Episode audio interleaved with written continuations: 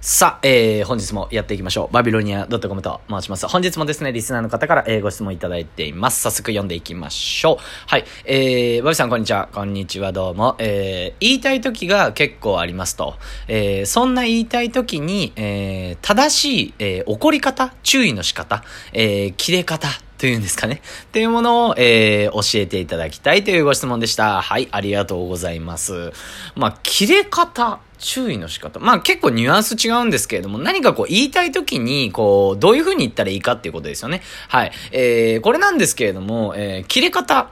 まあ、ただ単に、まず、えー、大前提として一番やっちゃいけないのは、えー、まあ、感情に任せて、バーって言ってしまうっていうことですよね。これに関しては、まあ、良くないかなと。思います。なんでかっていうと、結局なんで怒りたいかって別にね、これあなたが感情をぶちまけたいだけで怒っている、えー、っていうことになると、これ意味ないですよね。ただ単に自分がただ切れたいからっていう感情任せになってしまってるので、これ怒ってる意味ないんですよ。多分この人も何かこうね、言いたい時にどういう風に、こう、しっかり、えー、相手に言ったらいいか、要は伝えたらいいかっていうことだと思うんですけれども、えー、まあいろいろありますよね、切れ方って。ただ、これ一つですね、すべてにおいて言えるのが、相手の目線に合わせた怒り方ができるかできないかっていうこと、これ非常に重要になってきます。だってこれどうですか皆さん。ただね、あの、どんな相手に対してもね、えー、怒る、切れるっていうか注意するっていうことでもね、どうですかこれ、赤ちゃんに怒るのと、こうね、普通にもう、えー、二十歳超えたね、えー、しっかりとした社会人の方に怒るって、これ怒り方違ってきますよね。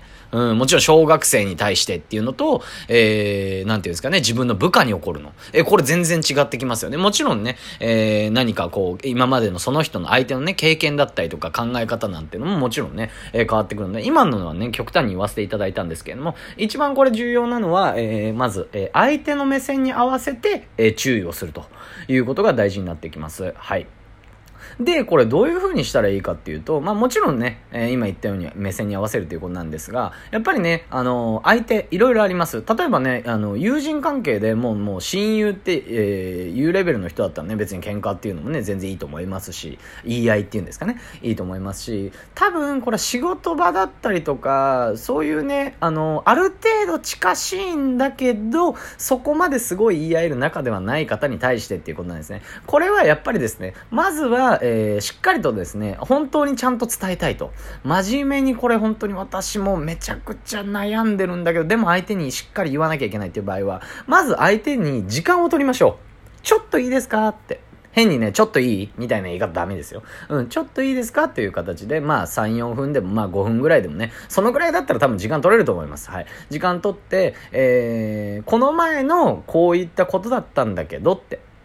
うん、しっかり内容をまとめてあげる。えー、私は、えー、あなたはこういうふうにやってきたんだけど、私は正直こうこうこう思ったんだよね。こういうふうにね、時間を取る。さらには内容をまとめて、相手にしっかり話すと。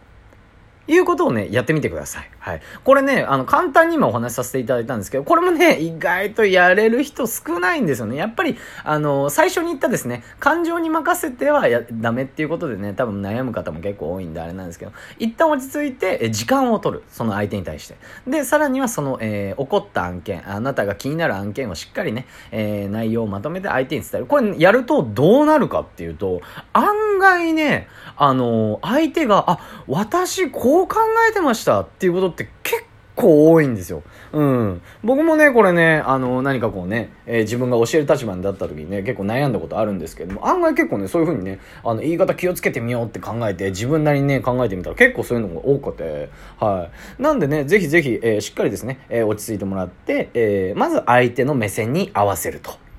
で、そして、えまあやっぱり赤ちゃんとね、社会人に言うっていうのは違ってくるんで、しっかりですね、時間をとって、さらにはそのね、えあなたが気になる、要はまあ、起こりそうな、起こった内容をしっかりまとめてしっかり言うという形にすればどうなるかっていうともう一回復習ですが、え、意外とね、相手は違うことを考えてただったりとか、え、結構ね、その会話の部分の行き違いっていうのがね、え、生まれてたことによってそれが原因で、え相手がそういう行動をとったってことが結構多いんで、ぜひぜひこれやってみてください。本当にね、え結構べ、あの意外とね、えーなんていうんですか、ああ、そう考えてたっていうのもありますし、あとはもう一個。これはですね、あなたのアウトプットの勉強にもなります。やっぱりね、自分の頭でしっかり考えてって。僕がね、こういうふうにいろいろね、教えるのももちろんね、大事だと思いますし、結構ね、あの、皆さんからご連絡いただいて、参考になりましたっていうふうに言っていただく方多いんですが、やっぱりね、究極、えー、最終的には、あの、こういうことを学んだ上で、自分の頭で考えてね、えー、しっかりね、言葉だったりとか、相手に対して伝えるっていうね、えー、脳みそをね、え鍛えていただかないといけないので、はい。ぜひぜひこれれやっていただきたいと思います。はい。それでは、